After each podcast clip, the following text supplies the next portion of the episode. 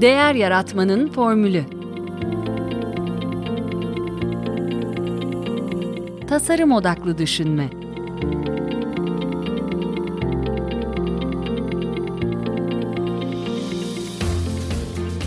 Merhaba, ben Mete Yurtsever. Değer Yaratmanın Formülü Podcast'inde bugünkü konuğum eğitmen, konuşmacı ve yönetim danışmanı Hülya Mutlu. Hoş geldiniz Hülya Hanım. Hoş bulduk Mete Bey. Çok teşekkür ederim davetiniz için. Çok naziksiniz. Ben teşekkür ederim e, zaman ayırdığınız için. E, yine adet olduğu üzere ben kısaca sizi tanıtayım dinleyicilerimize. Hay hay. E, İktisadi İdari Bilimler mezunusunuz. E, kurumsal hayatınızda insan kaynakları, kalite, satış ve müşteri ilişkileri alanında çalıştınız. E, 2006 yılından bu yana da e, İstanbul, Birmingham ve Perth üçgeninde e, çalışma hayatınızı devam ettiriyorsunuz. E, strateji, liderlik, yönetim becerileri, çalış, çatışma yönetimi ve insan kaynakları yönetimi alanlarında danışmanlık yapıyorsunuz. E, İngiltere'de ve Türkiye'de de e, yönetim kurulu üyeleri de dahil olmak üzere e, her kademede yöneticilere danışmanlık ve koçluk yapıyorsunuz. E, var mı bir eklemek istediğiniz bir şey? Yok çok teşekkür ederim. Fazlasını söylediniz. Hiç eksik yok. Teşekkürler. Peki. E, bugün sizinle e, tasarım odaklı düşünmenin de e, altyapısını oluşturan e, konularda e, liderlik, e, kurum kültürü, birlikte çalışma ve tabii iletişim hakkında konuşacağız. E, geçtiğimiz yaz yayınlanan e, Tam Üstüne Bastın e, kitabınızda da bu var bu konuların e, birçoğu zaten. Ben şöyle başlamak istiyorum. Bu geçtiğimiz günlerde World Economic Forum'un e, 2025 e, yetkinliklerini açıkladılar. Hep yaptıkları gibi. LinkedIn'de de bir tartışma başladı. Ben de bunu paylaşmıştım. İşte biraz fazla teknik bulundu. Çok böyle mühendislik, analitik bulundu. Liderlik ve sosyal etki diye bir başlık var ama e, hani insan odaklılık, duygusal zeka, empati, iletişim gibi başlıklar yok. E, bu çok da eleştirildi. Bazı insanlar dediler ki bu liderlik başlığının altında belki düşünülebilir. E, şunu sormak istiyorum. E, liderlerden çok şey mi bekliyoruz?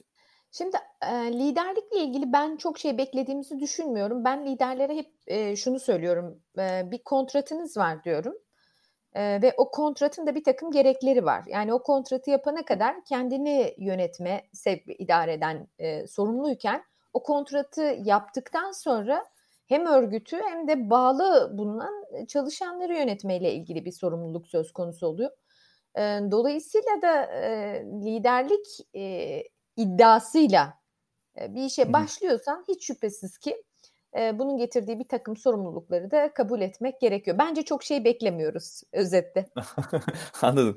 Yani burada e, kurum kültürünü oluşturan e, etmenleri düşündüğünüz zaman e, bence de liderlik önemli. E, ama bunun dışında sizce e, ne ne tür e, faktörler var bunun dışarısında? Yani liderin dışında o ortamı oluşturan, çalışma ortamını oluşturan sizce e, neler var?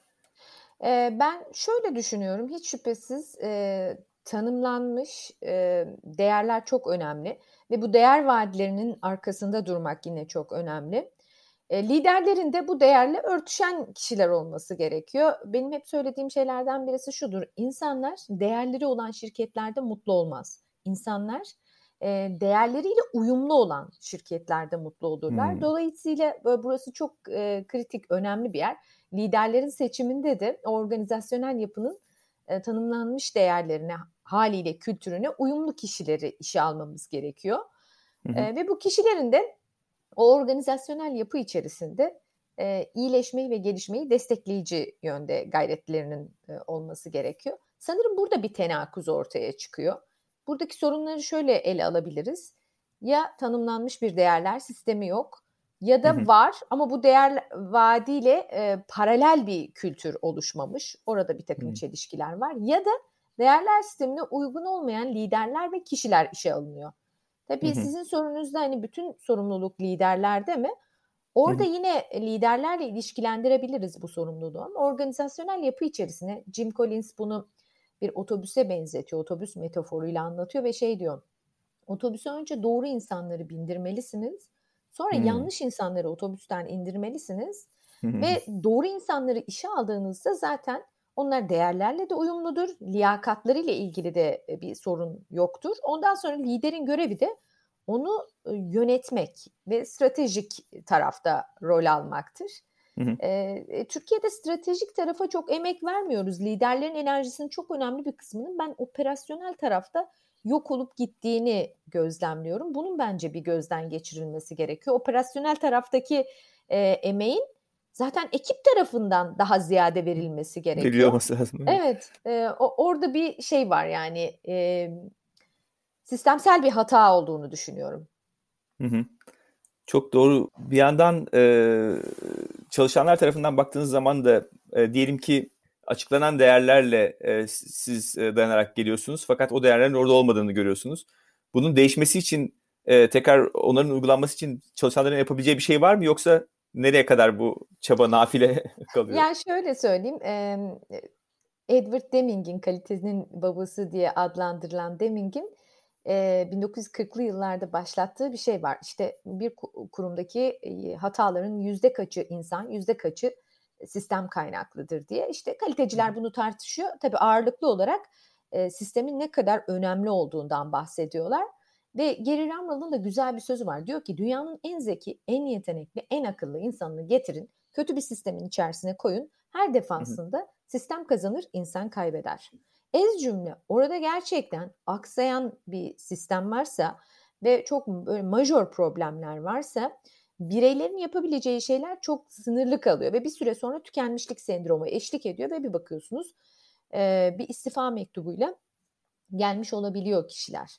Dolayısıyla önce sisteme bir bakmak lazım. Yani e, kültürü bir derleyip toplamak lazım. Yoksa dünyanın en yetenekli, en zeki, en becerikli insanlarını da içeriye alsak sistem adeta bir insan öğütücü gibi, bir yetenek öğütücü gibi çalışabiliyor ve yetenekli insanlar zaten dışarıda da çok sayıda olanak olması hasebiyle hızlı sistemi terk edebiliyorlar.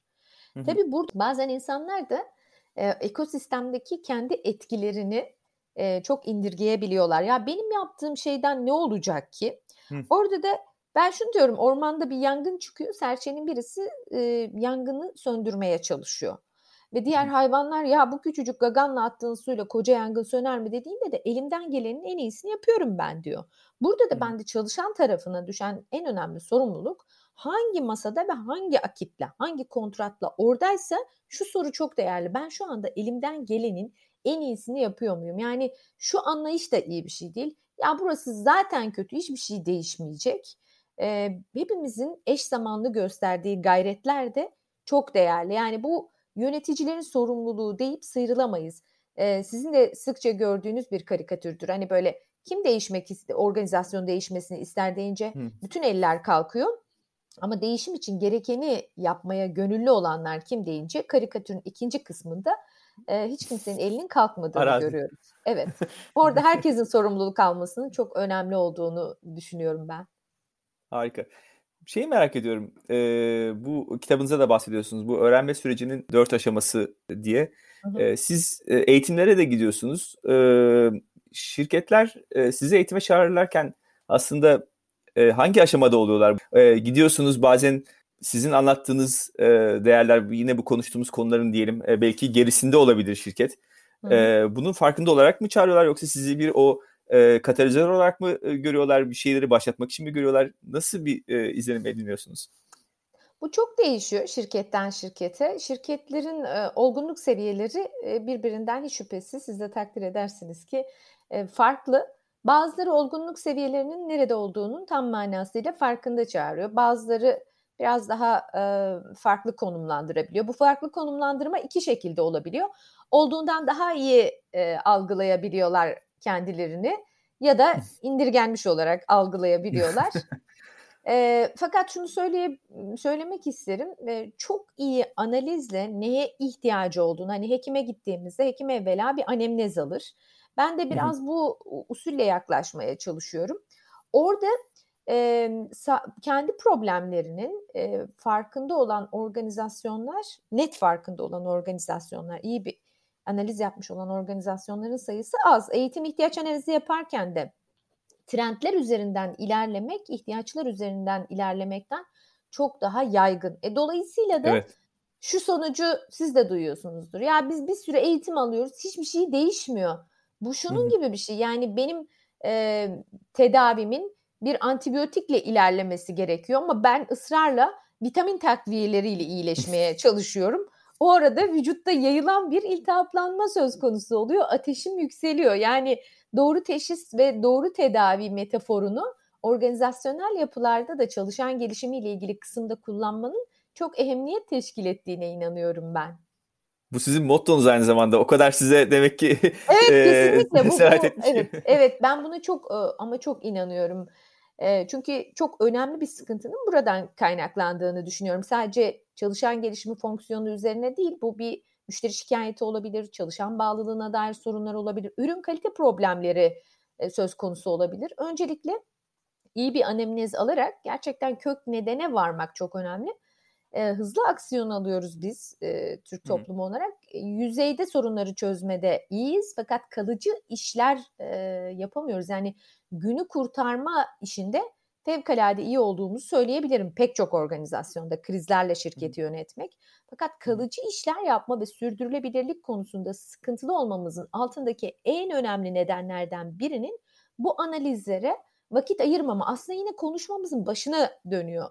Operasyonel kısımda o kadar boğuluyoruz ki stratejik tarafta bazen de şey diye düşünüyorum bilmem siz ne düşünürsünüz o hakikatle yüzleşmek de e, organizasyonel yapının onu yönetenlerin e, belki de çekindiği bir nokta. Çünkü Tabii. hakikatle yüzleştiğinde orada çok daha e, derinine inen bir şey var. Hani yine sağlıkta metafor kullandık. Baş ağrısını bir ağrı kesiciyle e, gideriyorum mütemadiyen. Ve bu bana iyi geliyor her gün bir ya da birkaç tane baş ağrısı ilacı almak. Fakat içeride çok daha köklü bir problem var. Operasyon geçireceğim. Bu beni korkutuyor. Ee, biraz evet. organizasyonel yapılarda da böyle durumların olduğunu e, gözlemliyorum. Evet kesinlikle yani bir e, bir şekilde e, büyük maliyetlerle karşılaşmayı kimse sevmiyor. Evet. O yüzden hani küçük evet. küçük mümkün olduğu kadar işte hep denir ya korkunun ecele faydası yok yani bir şekilde zamanda bir önlem almak çok daha iyi, akıllıca ama akıllıca olanı şeyi yapamıyoruz zaten genelde hep e, o iş bozuluncaya kadar yani çalışmayıncaya kadar zorlamaya devam ediyoruz çok doğru. mekanizmayı. Evet. Peki e, çok yine güzel bir e, bulduğum bir e, değerlendirme var yine kitabınızda bu e, transaksiyonel analiz evet. e, den bahsediyorsunuz. O ego durumlarının e, evet. hakikaten çok karşılaştığımız bir durum. Biraz anlatır mısınız e, dinleyicilerimize? Tabii. Öncelikle şöyle söyleyeyim. E, transaksiyonel analiz hem bir iletişim kuramı hem bir gelişim kuramı hem psikoterapide kullanılıyor. Ben onun e, iletişim kuramı olma tarafını e, çok etkili şekilde kullanmaya çalışıyorum. E, baktığım zaman aldığım eğitimler içerisinde belki de en fazla istifade ettiklerimden birisidir diyebilirim. 1960'lı yıllarda Eric Berne tarafından ortaya atılmış fakat sonrasında literatürüne, transaksiyonel analiz literatürüne çok sayıda kişinin katkısı olmuş. Temel olarak transaksiyonel analiz bizim üç tane ego düzeyinden bahsediyor. Ebeveyn ego, çocuk ego ve e, yetişkin ego diye. E, bunları kendi içinde de kategorilere ayırıyor. Ebeveyn egoyu eleştirel ve koruyucu ebeveyn olarak kategorize ederken çocuk egoyu ise işte doğal çocuk e, ve e, asi çocuk e, olarak iki kategoride ele alabiliyor. Hı. Bazı kaynaklarda mesela asi çocuk ve uyumlu çocuk diye de kategoriler olabiliyor. Hı. Bu kısımda farklı farklı e, görebiliyoruz. E, bir de yetişkin ego var. Onun kategorisi yok çünkü yetişkin bir tanedir. E, ego durumları çok işlevsel. Öncelikle insan kendini fark ediyor. Ben ağırlıklı olarak hangi ego durumlarını etkili kullanıyorum, hangilerinde zayıfım. Bunu fark etmek bir kere iletişim kazalarımızı ve haleti ruhiyemizi e, fark etmemizle iletişim kazalarımızın sebeplerini ve ruh halimizle ilgili durumları fark etmekle ilgili büyük bir avantaj getiriyor. Mesela ben kendimden yola çıkarak söyleyemek istersem eleştirel e, ebeveyni yer yer e, bazen fazla kullandığımı tabii yaşamdaki kimliklerimizle de ilişkili olarak. Hı hı. E, tabii mesleğimiz hasebiyle yaptığımız hı hı. iş yetişkin egoda olmayı çok desteklediği için onu da etkili hı hı. bir şekilde kullanıyorum. Fakat hı hı. şunu fark ettim. Aynı zamanda işte uyumlu çocuk ya da uygulu çocuk denilen bir e, kategori var.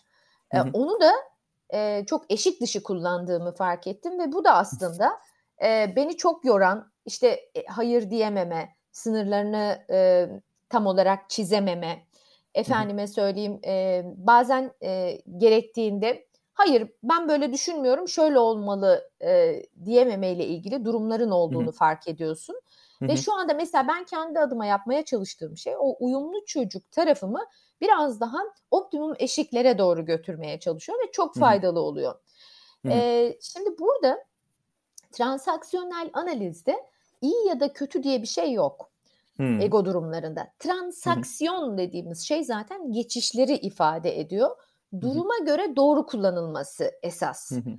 Öncelikle optimize etmek ilk etapta yani hiçbirini aşırı kullanmamak. İkinci e, etapta ise bunları optimize etmek ve yerine göre. Çünkü bazen çocuk egoda olmamız gerekiyor. Yani bir şirket hmm. eğlencesine gittik diyelim ki akşam. Orada çocuk egoya ihtiyacımız var. Dans edeceğiz, kakara, kikiri. Hani orada eleştirel e, ebeveyn egoyu oraya getirirsek çok tatsız, uyumsuz bir profil orada olabilir. Ee, bir toplantıda yetişkin egoya ihtiyacımız oluyor. Bir başka gün siz diyelim ki bana geliyorsunuz bir dertten muzdaripsiniz. Allah dert vermesin diyelim. Karşımda anlatıyorsunuz. Orada da sizin koruyucu ebeveyn egoya ihtiyacınız olduğu için orada da benim daha şefkatli, daha destekleyici bir şekilde yaklaşmama ihtiyaç oluyor. Ego durumlarını fark edince insan ilişkilerini yönetme ve o anda neye ihtiyaç varsa onu oraya getirmekle ilgili kaslarımız e, çok ciddi şekilde kuvvetleniyor. İşte karşınızda mesela çocuk egoda olan birisi var ve onu hızla yetişkin egoya çekmeniz gerekiyor. E, çünkü problemi hmm. çözmeniz gerekiyor. Siz bir problemden bahsediyorsunuz ve karşınızdaki kişi hızlı bir şekilde çocuk egoya geçiyor. Diyor ki benden memnun değilseniz o zaman istifamı vereyim. Şimdi burada eğer siz çocuk egoya geçen bir insana eleştirel e- ebeveynden e, yaklaşırsanız saçmalama ben sana ne diyorum sen ne diyorsun diye hmm. iyice çocuğa kaçacaktır. Hmm. Hızlı bir hmm. şekilde hemen sizin yetişkinden ilerlemeniz ve karşı tarafı da yetişkine davet etmeniz gerekiyor. Ve yetişkinin bir takım klasik davranış şekilleri vardır. Mesela çok iyi dinler yetişkin egodaki kişi. Sorular hmm. sorar, sorularda içgörü kazandırır. Ee, ve şöyle söyler mesela bu burada istifa etmek istiyorum diyen kişiye. Ben şu anda herhangi bir istifa konusunu konuşmak üzere diyalog içinde olduğumuzu düşünmüyorum. Ee, gel probleme bakalım ve bunu nasıl çözeceğimizle ilgili kafa yoralım. Çünkü benim seninle ilgili bir memnuniyetsizliğim yok. Ben hı hı. sorunu değil durumu konuşmak üzere buradayım dediğinizde karşı taraf şimdi sen ne öneriyorsun? Mesela açık uçlu sorular çok hızlı bir şekilde kişiyi yetişkin egoya e, getirir. Bazen yöneticiler e, etraflarındaki insanların sorumluluk almadığından bahsederler. Ben hemen böyle o durumda e, kendisinin kullandığı ego düzeyine bakarım. Ağırlıklı hmm. olarak mesela koruyucu ebeveyn egoda olan yöneticilerin altında pek adam yetişmez. Çünkü yaydığınız rezonans yoğun olarak şudur. Ben buradayım, hallederim, yaparım, gayet de güçlüyüm. E, yetişkin de olsa bu dayanağı arkasında bulduğunda e, şey olamıyor yani yeterince gelişemiyor. İpleri bırakıyor. Evet, Tabii. evet. Dolayısıyla e, transaksiyonel analizi fark ettiğimiz anda işler biraz değişiyor. E, izniniz olursa biraz da bu transaksiyonel analizde şey var. O e, belki kitapta dikkatinizi çekmiştir. Çok önemli olduğunu düşünüyorum.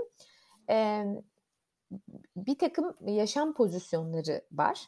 E, şunu iddia ediyor bu kuram. Diyor ki 0 ila 8 yaş arası kritik bir zaman dilimidir ve bu zaman diliminde insanlar e, ebeveynlerinden olan bulaşmalar ve kendi yaşam deneyimleriyle beraber bir takım yaşam senaryoları kurgularlar diyor. Bu yaşam senaryolarının da beraberinde yaşam pozisyonları oluşturduğunu söylüyor ve bu iletişimde o kadar önemli ki iletişimde ve ilişkilerde dört temel Hı. pozisyondan bahsediliyor transaksiyonel analizde. Birincisi Hı. ben okey, sen okey. Diyorum ki Hı. Mete Bey siz de düzgün birisiniz. Ben de aynı şekilde ikimizin de ortak gayretleri var. Bu işi çözmememiz için hiçbir sorun yok. İşte bu düzlem çok değerli. İkincisi ben okeyim, sen okey değilsin. Mete Bey ben bu kadar gayret ediyorum, çalışıyorum, uğraşıyorum. Siz aynı şekilde sorumlulukları yerine getirmiyorsunuz. Nasıl ilerleyeceğiz? Şimdi burada bakın eleştirel ebeveyn modu geldi ve sende bir bozukluk var mesajı geldi. İletişimin iyi akması mümkün mü? Değil. Üçüncü pozisyon benim kurban rolüne girdiğim, sizi yücelttiğim. Ee, sen okey, ben okey değil pozisyonu. Diyorum ki ya size çok gıpta ediyorum. O kadar üretkensiniz ki sürekli bir şeyler yapıyorsunuz e, ilerliyorsunuz. Özel hayatınızda, iş hayatınızda ne kadar güzel dengede götürüyorsunuz. Bana bakın ya bir de. Ben hiçbir şeyi beceremiyorum. Ve burada da bir çıkmaza giriyor. Hem kişi hem ilişki. Son pozisyon ise en kötüsü. Senden de bir halt olmaz, benden de bir halt olmaz. yani sen de okey değilsin, ben de okey değilim pozisyonu. İki tane kurban ve suçlayıcı e, var o pozisyonda da. E, buradan şu özeti yaparak bu kısmı tamamlamak isterim. Ben e, çok fazla gözlemliyorum şu anda insanların konuşma dillerini ve sen okey ben okey çok yaygın kullandığımız bir dil değil. Özellikle aile Hı-hı. içinde bile genellikle Hı-hı. insanlar eşlerine ya da işte partnerlerine ya da çocuklarına e, genellikle sen okey değilsin pozisyonundan mesajlar veriyorlar. E böyle olduğu için de tabii e, insan yapısı gereği varoluşsal olarak onanmaya, e, değerli bulunmaya, e, eksik hissettirilmemeye fevkalade ihtiyaç duyuyor. E, bu mesajları vermeden iletişim nasıl kurabiliriz? Çok mümkün değil. Dolayısıyla bu transaksiyonel analizin sen okey ben okey pozisyonunda kalmaya e, bilinçli bir gayret gösterirsek bir süre sonra dilimiz de değişiyor. İletişimde e, şiddet uygulamamaya da başlıyoruz. Çok çok güzel altını çizdiğiniz konular ve yani pratik örnekler de iletişim e, yönetici ve çalışan tarafındaki şeylerle çok uygulanabilir kesinlikle e, tavsiyeler. O yüzden de kitabı da ben özellikle tavsiye ediyorum herkese. Teşekkür ederim. Yani var olun. Burada hakikaten yani zihin e, yapısını düzeltmek çok önemli. E, ben de mesela LinkedIn'de de hani şeyi çok görüyoruz. E, ben okey, e, sen okey değil e, durumu e, yaygın. Hani insanların e, böyle bir şeyde iletişimi zaten kapatıyorlar ve bir şekilde bir noktada e, bir ortak noktada e, bulunamıyor. Evet ben de çok tespitinizi çok beğendim gerçekten. Hı-hı. Şimdi siz anlatırken ben de bir yandan düşünüyordum. Bugün Hı-hı. sabah hatta bir şey podcast dinledim. Orada da konuşan kişi diyor ki e, hikaye anlatıcılarının ve içerik üreticilerinin bir miktar nörobilimden istifade etmesi gerekiyor. Yani beyin e, bir tehdit algıladığında ve sende bir bozukluk var tarzında o öyle söylemiyor da ben kendi transaksiyonel analiz diline dönüştürdüğümde o hikayeden kopuyor. E, eşit ilişki kurmayı gerçekten çok önemsiyoruz. Eşit ilişki kurmak için de dil çok önemli. O kadar doğru bir saptama yaptınız ki içeriklerin büyük bir kısmında e, okuyucuya verilen mesaj ben bu sorunları çözdüm iyiyim ama siz hala e, debeleniyorsunuz tarzında. Oysa hepimiz o kadar e, herkesin kendi olgunluk seviyesine göre yaşamında e, yüzleştiği bir sürü problem var. Yolda kalıyoruz, yayan kalıyoruz.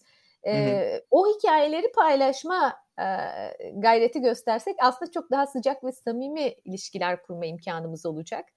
E, o, hatta e, Batılıların son dönemde çok e, incinebilir liderlik e, dedikleri. Yani biz de ben de incinebiliyorum. Benim de hatalarım var, benim de yanlışlarım var onu gösterebilmek gerçekten çok önemli. Sadece liderler için değil yalnız onu belirtiyor. Tabii tabii. Yani bu kadar ben kusursuzum mesajı vermeye çalışmak da içimizdeki yaralı ve gerilemiş çocuğu saklamaya çalışmanın bir başka yolu gibi geliyor bana. Aynen, aynen. Şeyden bahsettik, söylediniz. Onu e, biraz daha vurgulamak isterim açıkçası. Soru sormanın öneminden ve soru sorma becerisinden. E, bu da e, yani işte Google'ın eski CEO'sunun e, bir sözü e, Eric Adamı soyadını unuttum. Schmidt galiba. Eric, Eric Schmidt diye hatırlı, hatırlıyorum. Eric Schmidt galiba doğru. Hı-hı. Doğru doğru. Ee, biz bu şirketi sorularla yönetiriz e, diyor adam. Yani e, biz de hep genelde yaklaşımda hep hakikaten cevap e, aramak e, yönündedir ama soru sormak çok önemlidir hakikaten. Çünkü e, o alttaki kök nedeni hep sizin de söylediğiniz e, ortaya çıkartmak için. E, bunu için sizin de kitabınızda neler öneriyorsunuz? Şöyle ben e, insanın çok varoluşsal bir ihtiyacı olduğunu düşünüyorum. E, soru sormanın da soruların muhatabı olmanın da. E, hatta işte Cesar Vallejo İspanyol şairin çok güzel bir şiiri var. Orada bu varoluşsal ihtiyacı çok güzel anlatıyor. Diyor ki kimse gelmedi bugün bana sorular sormaya. Kimse bir şey istemedi benden bu ikindi. Bir tek mezarlık çiçeği görmedim bütün o neşeli fener alayında.'' Affet beni Tanrım ne kadar o, e, az öldüm diyor. E, hmm. Evet e, sorular sorulmadığı zaman biz kendimizi önemsenmemiş hissediyoruz. Ve bazı kaynaklarda iletişim matrisi, bazı kaynaklarda varoluşun beş boyutu diye geçen insanın böyle varoluşsal ihtiyaçlarından bahsediyoruz. İnsan kayda alınmak istiyor. İnsan sevildiğini bilmek istiyor. İnsan değerli olduğunu bilmek istiyor. Kabul edilmek ve eksik hissettirilmemek istiyor. Şimdi bu hı hı. beş tane soruya e, bende bunlar var mı yok mu sorusuna cevap vermenin en iyi yollarından birisi karşı tarafa sorular sormak. Sorular Hı-hı. sorduğumuzda çünkü otomatikmen diyoruz ki senin aklın değerli, görüşlerin değerli, fikirlerin değerli. Diğer tarafta ise müzakere teknikleriyle ilgili e, içerikleri okuduğunuzda, incelediğinizde hep şunu fark ediyorsunuz. İnsanın ikna olması için, içgörü kazanması için de güçlü sorular çok önemli. Yani koçluk mesleğinde de e, bizim aslında yapmaya çalıştığımız şey karşı tarafı e, kiralık aklımızdan ödünç vermek değil de zaten bütün cevaplar senin içinde var. E, bunları e, sorularla desteklemek. O yüzden e, yetişkin egonun da çok sevdiği bir şey olan bu soruları gerek aile ilişkilerinde mesela çocuklarla iletişim kurarken de işte e, partnerle, eşle diyalogda da iş hayatında beraber çalıştığımız insanlarla e, diyalogda da e, daha fazla soru sormak çok önemli. E, biraz şöyle düşünüyorum ben bizimki gibi e, toplulukçu kültürlerde soru sormayı çok fazla öğrenmemişiz. Bireyci kültürler daha iyi bize göre soru sormada. E, bu geliştirilebilir bir kas. E, sormaya başladığımızda e, çok daha akışkan ve kolay bir iletişimin olduğunu görmek mümkün. Bir de bence en mucizevi tarafı aslında sorular sormaya başladığımızda çok yaratıcı, muhteşem fikirlerin gelebiliyor olduğunu da görebiliyoruz. Çoğu zaman varsayım merdiveninde öyle bir yerleşik duruyoruz ki bunu ben biliyorum benden başkasının benden daha iyi bilme ihtimali yok gibi böyle içimizdeki o narsistik taraf bizi e, bazen fazlasıyla esir almış oluyor. E, sorular sormaya başlayalım ez cümle. Evet bir de tabii yani hem bunu sorma becerisi ve sorma isteğini duymak var. Hani e, bir de Hı-hı. psikolojik güvenlik denen işte bu e, iş yeri ortamlarında hani özellikle yaratılan e, yani bu soruyu sorarsam e, veya çok soru sorduğumu düşünürlerse veya bu soruyu sorarsam başım derde girer e, gibi e, bir şey de olabiliyor. Bir korku da olabiliyor. Bu da yine korkarım e, lidere e, gidiyor. Yani liderin tavırları e, oradaki tonu e, belirliyor bir şekilde. E, çok doğru söylediniz. Şimdi insanın yine varoluşsal ihtiyaçları var. Bunları e, ben şey söylüyorum Mete Bey, liderlik e, eden kişilerin psikoloji, sosyoloji, sosyal psikoloji ve felsefe disiplinlerinden fazlasıyla istifade etmesi gerekiyor. Çünkü insanın ve toplumun davranışlarını anlamadığımız takdirde insana doğru yaklaşmamız çok da mümkün olmuyor. Hı hı. biz anne karnından çıktığımız an itibariyle hemen çok hızlı bir şekilde güvenli bağlanma döngüsü içerisine girmek istiyoruz. Eğer olmazsa da kaygılı ya da kaçıngan bağlanıyoruz. Şimdi organizasyonel sistemlere bunu e, uyarlamak istiyorum.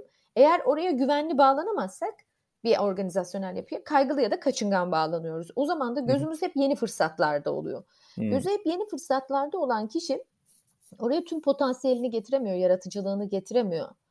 Ee, onun için de liderler de orada bence biraz ebeveyn fonksiyonunu yerine getiriyorlar. Güvenli bağlanmamız için de liderin tutarlı olması, aynen bebek nasıl kendisine tutarlı bir şekilde bakım veren ve görünür olan kişiye bağlanıyor. Hmm. Hmm. Ee, bizim de organizasyonel yapılarda görünür olmamız, tutarlı olmamız, e, o pozisyonda hangi bakımı vermemiz gerekiyorsa beraber çalıştığımız insanlara bunu esirgemememiz çok önemli.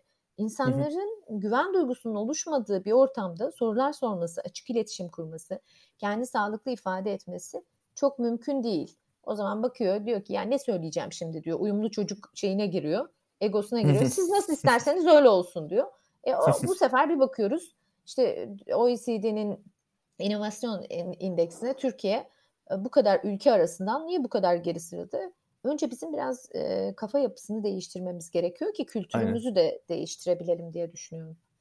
Aynen yani sağlıklı bir çatışmanın olmadığı bir yerde evet. e, ilerleme olmuyor. E, sağlıksız çatışmanın olduğu yerlerde bizimki gibi ya e, kaos ya yani bir şekilde ya iş ilerlemiyor ya da dediğiniz gibi e, hiyerarşiyle çözülüyor olaylar. Evet çok doğru. E, Peki e, buradan şey gelmek istiyorum. E, iletişimde mizahın rolünde. Siz bu arada kendi iletişiminizde de mizahı çok e, etkin evet. kullanıyorsunuz. Çok güzel kullanıyorsunuz. E, mu- müthiş gözlemleriniz var. Herkes. E, sizi takipte e, yani en, en e, kuvvetli duygu yaratan şeylerden bir tanesi herhalde. Yani bizim, benim de sizi ilk karşılaşmam e, bir videonuzda olmuştu. E, muhasebeci muazzezler, Eda Nazlar. Evet, evet. bu eminim siz de keyif alarak bunu yapıyorsunuz ve e, bir şekilde e, insanlarda bir e, uyanma veya bir şey farkındalık oluşturmak için de çok e, uygun bir e, araç olarak e, görüyorsunuz diye tahmin ediyorum. Evet kesinlikle. Şimdi Mark Twain'in güzel bir sözü var diyor ki mizah büyüktür, her şeyden önce kurtarıcıdır. Ortaya çıkar çıkmaz huzursuzluğumuz ve öfkemiz uçar gider, yerini güneşli bir ruha bırakır. Ne olursa olsun mizah duygunuzu kaybetmeyeceğinize söz verebilir misiniz diyor. Bu size meydan okumalara lanet etmek yerine içinizden gülerek karşı koyma yeteneği kazandıracaktır. Bana çok ilham veriyor ve ben şeye çok inanıyorum. Mizahın ha-hasıyla öğrenmenin ahası arasında çok büyük bir ilişki var. Nörobilim de bunu söylüyor zaten. Şöyle söylüyor diyor ki bir şeye gülen bir insan onu bir daha unutmaz ve arkada şu çalışır diyor. Aa evet bunu ben de yapıyorum.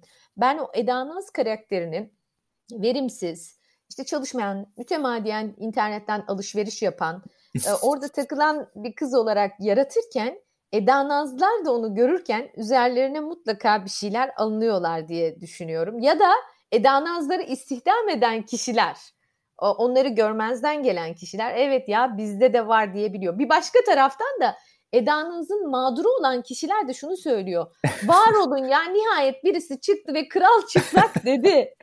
Şimdi bizim sektördeki çok temel bir ihtiyaçmış. Siz de hep böyle değer yaratmaktan bahsediyorsunuz ya.